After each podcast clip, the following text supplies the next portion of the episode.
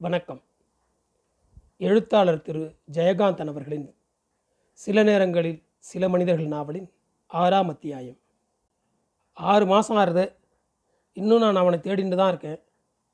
அந்த மாதிரி கார்கள் எத்தனையோ பார்க்குறேன்.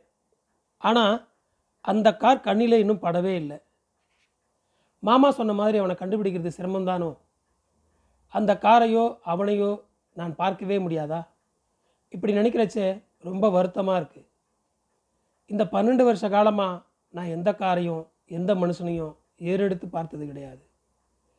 என் பின்னால் ஏதாவது கார் ஃபாலோ பண்ணுறதா எவனாவது வரானான்னு கவலைப்பட்டதே கிடையாது. மேலேயே வந்து எவனாவது மோதினால் கூட நான் லட்சியம் பண்ணி பார்க்குறதில்ல. என்னை பொறுத்தவரை என் வாழ்க்கையிலே ஆண் பிள்ளைகள் இனிமேல் சம்மந்தப்படவே முடியாதுன்னு தான் நினச்சிட்டு இருந்தேன். இப்போவும் கூட ஆண் பிள்ளை துணைக்கு ஆசைப்பட்டோ அவன் மேலே காதல் உருவாகியோ நான் அவனை தேடலை. ஒரு காரியமாக அவன் இப்போ எனக்கு ஒரு அவசிய தேவை.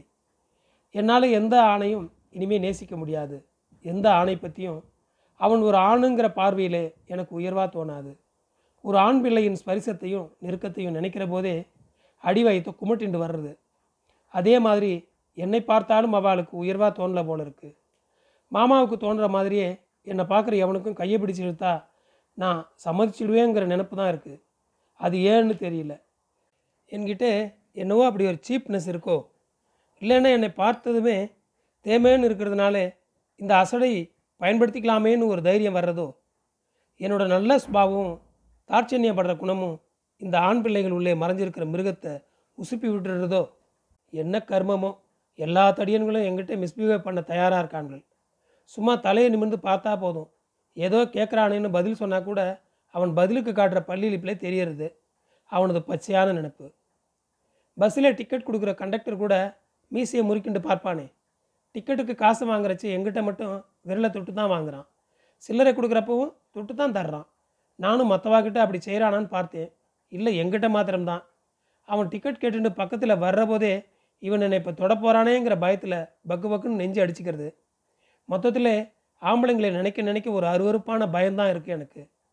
அருவருப்பான பயம்னா கரப்பாம்பூச்சியை பார்த்தா வர்றதே அந்த மாதிரி. கரப்பான் பூச்சி நம்ம கடிச்சிடும்னா உதறிட்டு ஓடி உடம்பு செலுத்து போகிறோம் அந்த மாதிரி ஒரு கரப்பான் பூச்சி பயம். ஆனால் நான் இப்போ ஒரு கரப்பான் பூச்சியை தேடுறேன். காரியமாக தான் தேடுறேன்.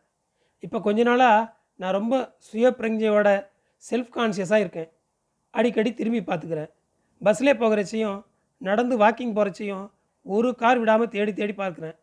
என் பின்னால் திடீர்னு அந்த கார் ஃபாலோ பண்ணிட்டு வர்ற மாதிரியும் வரணுன்ற மாதிரியும் தோன்றுறது அப்படி நான் கற்பனை பண்ணிக்கிறேன்.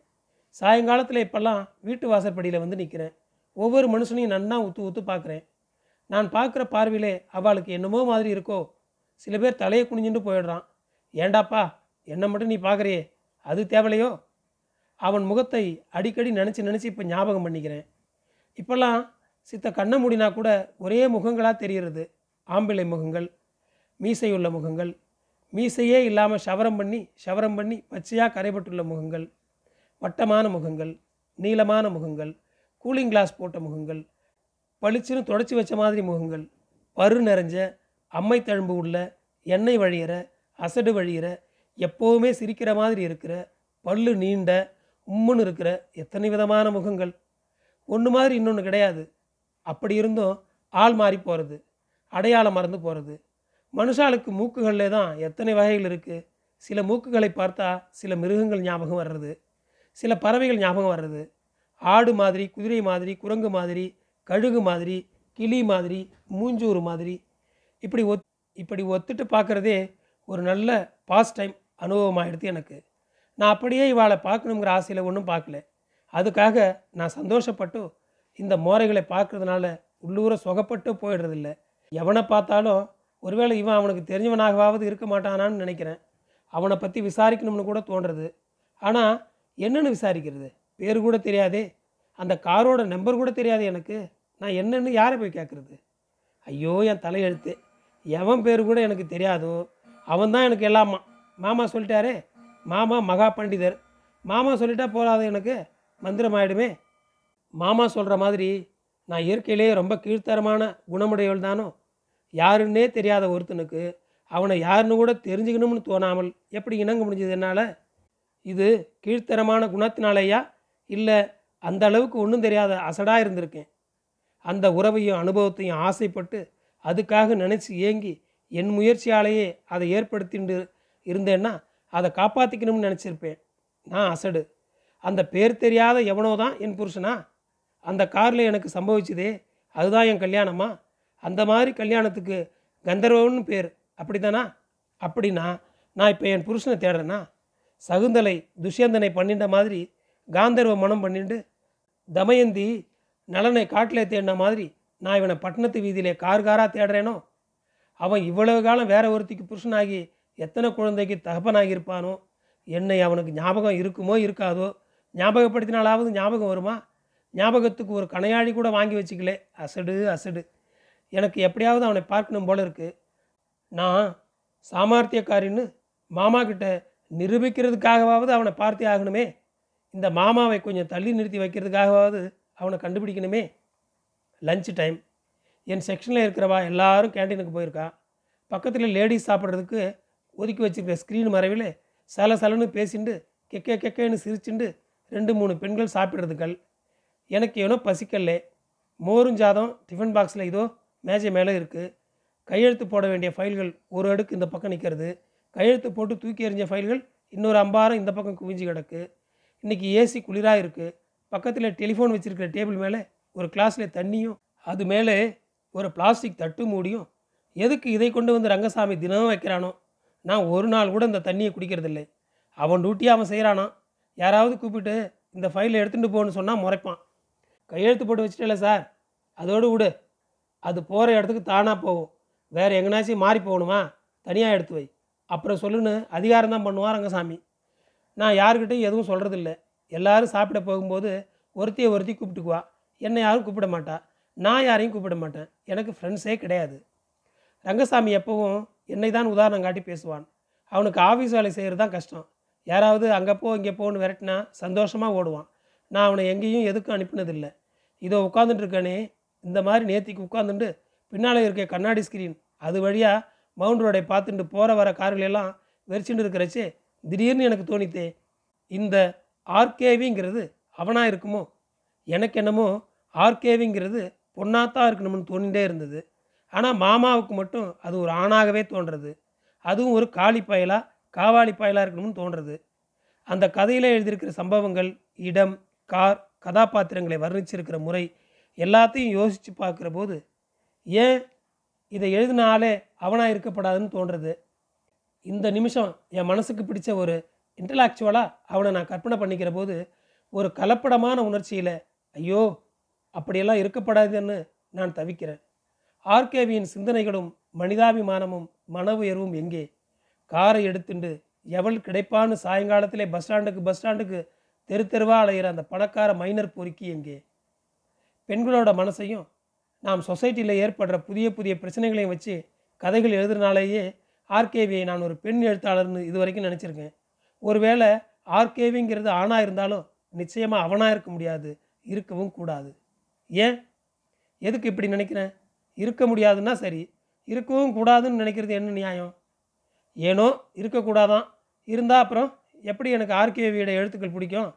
அப்புறம் செய்கிறது ஒன்று எழுதுறது ஒன்றுன்னா ஆகிடும் ஆர்கேவிங்கிற அந்த அறிவு ஜீவி ஒரு ஹிப்போக்ராட்டானா ஆகிடுவான் அந்த கருத்துக்கெல்லாம் வெறும் மாய்மாலமான ஆகிடும் அந்த கருத்துக்களும் அதை சொன்னவனுமே அப்படின்னா அதை பாராட்டின அதை ஏத்துன்ற நானும் பொய்யான்னா போயிடுவேன். அது எப்படி? பன்னெண்டு வருஷம் ஓடி இருக்கே அந்த பன்னெண்டு வருஷத்துலே ஒன்றும் தெரியாத அசடாக இருந்தனா? இந்த அளவுக்கு வளர்ந்துருக்கேனே. அதே பன்னிரெண்டு வருஷங்கள் அவனையும் ஒரு பொம்பளை பொறிக்கா தெரிஞ்சுட்டு இருந்த அவனையும் வளர்த்து ஒரு ஆர்கேவியாக ஆக்கியிருக்கப்படாதா? அவன் மட்டும் காலத்துக்கும் அதே மாதிரி தெரிஞ்சுட்டேவா இருப்பான். பொறுப்பும் சிந்தனையும் அடிபட்டு அடிபட்டு புத்தியும் அனுபவத்தினால தானே வர்றது? அவனுக்கு கல்யாணம் ஆகி ஒரு பெண் குழந்தை பிறந்து பத்து பன்னெண்டு வயசுலேயே பள்ளிக்கூடத்துக்கு போயின்னு இருக்கப்படாதோ அப்படி போகிற தன் சொந்த குழந்தைய பார்க்குறச்சே ஒரு நாளாவது அவனுக்கு என் ஞாபகம் வந்திருக்காதா? எனக்கு ஏற்பட்ட மாதிரி அந்த குழந்தைக்கு ஏதாவது நடந்துமோங்கிற பயம் வந்து அவனை நெஞ்சில் அரைஞ்சு உலுக்கி இருக்காதா இந்த வாழ்க்கையில் யாருக்கும் எதுவும் எப்போவும் ஆகலாம். எதுவும் நடக்க முடியாதுங்கிறது இல்லை. நடந்துட்டு அப்புறம் என்ன செய்யறது? How to face the problem ஆர்கேவிங்கிறது அவனாக இருந்துட்டா? அது நிச்சயம் எனக்கு ஒரு பிரச்சனை தான். ஏன்னா எனக்கு அந்த எழுத்துக்கள் மேலே அப்படி ஒரு அட்மிரேஷன் உண்டு. அப்போது அவன்கிற ஆர்கேவியை சந்திக்கிறதுனாலேயே எனக்கு பெரிய சிக்கல் வரும். என்னோட தீர்மானமாயிட்ட இந்த தனிமையை உள்ளூர அது பாதிக்கும். நான் ஒருத்தனோட நிரந்தரமாக வாழ்ந்தாலும் கல்யாணமே பண்ணிண்டாலும் கூட பாதிக்கப்பட முடியாத ஏதோ ஒன்று என்னுள்ளே சலனப்பட்டு போகும். ஆர்கேவியை யாருன்னு தெரிஞ்சுக்கிற முயற்சியையும் அவனை தேடுற காரியத்தையும் கைவிட்டுட்டா என்ன? எதுக்கு இந்த விபரீத முயற்சி? என் கண் முன்னாடி வரிசை வரிசையாக கார்கள் ஓடிண்டே இருக்கு. ஏழாவது மாடியிலிருந்து நான் பார்த்துட்டுருக்கேன் நூற்றுக்கணக்கிலே மனுஷா கூறு கட்டி வச்ச மாதிரி நிற்கிறா திரியறா.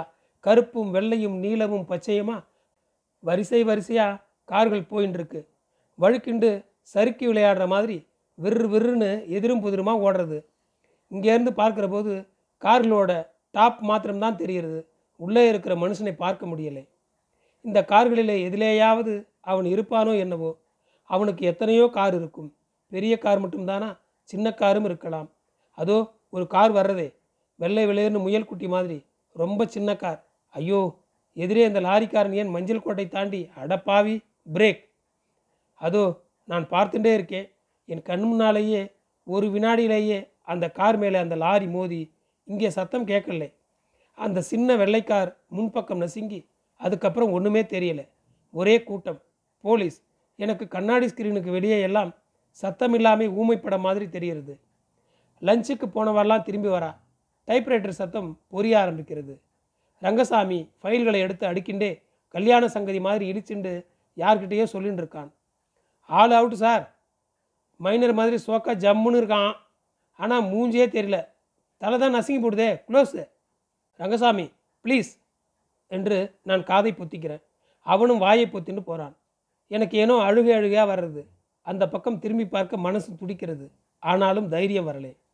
இதோ வீட்டுக்கு புறப்படுறச்சே எழுந்து நின்று கண்ணாடி ஸ்கிரீன் வழியாக பார்க்குறேன் இன்னும் போலீஸ் நிற்கிறா தெரியறது. அந்த சின்ன காரை கிரேன் கொண்டு வந்து தூக்கிட்டு போகிறா எனக்கு வயத்தை என்னமோ செய்யறது. மத்தியானம் எவ்வளவு அழகாக முயல்குட்டி மாதிரி ஓடி வந்துட்டு இருந்தது இப்போ நசுங்கி நொறுங்கி அதை தூக்கிண்டு போகிறதை பார்த்தா வருத்தமாக இருக்குது ஒரு பொருள் யாரோடதாக இருந்தாலும் அதனோட அழகு பொதுவானது தானே இந்த அழகு சிதைகிற போது அதை ரசித்தவாளுக்கெல்லாம் வருத்தம் வர்றது. அவன் அந்த காரை ஓட்டின்னு வந்தவன் க்ளோஸ்னு சொல்கிறானே ரங்கசாமி எனக்கு என்னமோ இருக்காதுன்னு தோன்றது. அவன் யாராக இருந்தாலும் அப்படி ஒரு துர்மரணம் ஏற்படக்கூடாது. அவனுக்காக நான் பிரார்த்தனை பண்ணுறேன் அவன் ஆஸ்பத்திரியில் தான் இருப்பான். பொழைச்சென்றுடுவான். உயிருக்கு ஆபத்து இருக்காது. ரத்தமெல்லாம் ஒன்றும் காணுமே. இந்த ரங்கசாமி ஒரு சிக் பர்சன் இவனே ஏதாவது கற்பனை பண்ணிட்டு கதை சொல்லுவான். நன்றி. தொடரும்.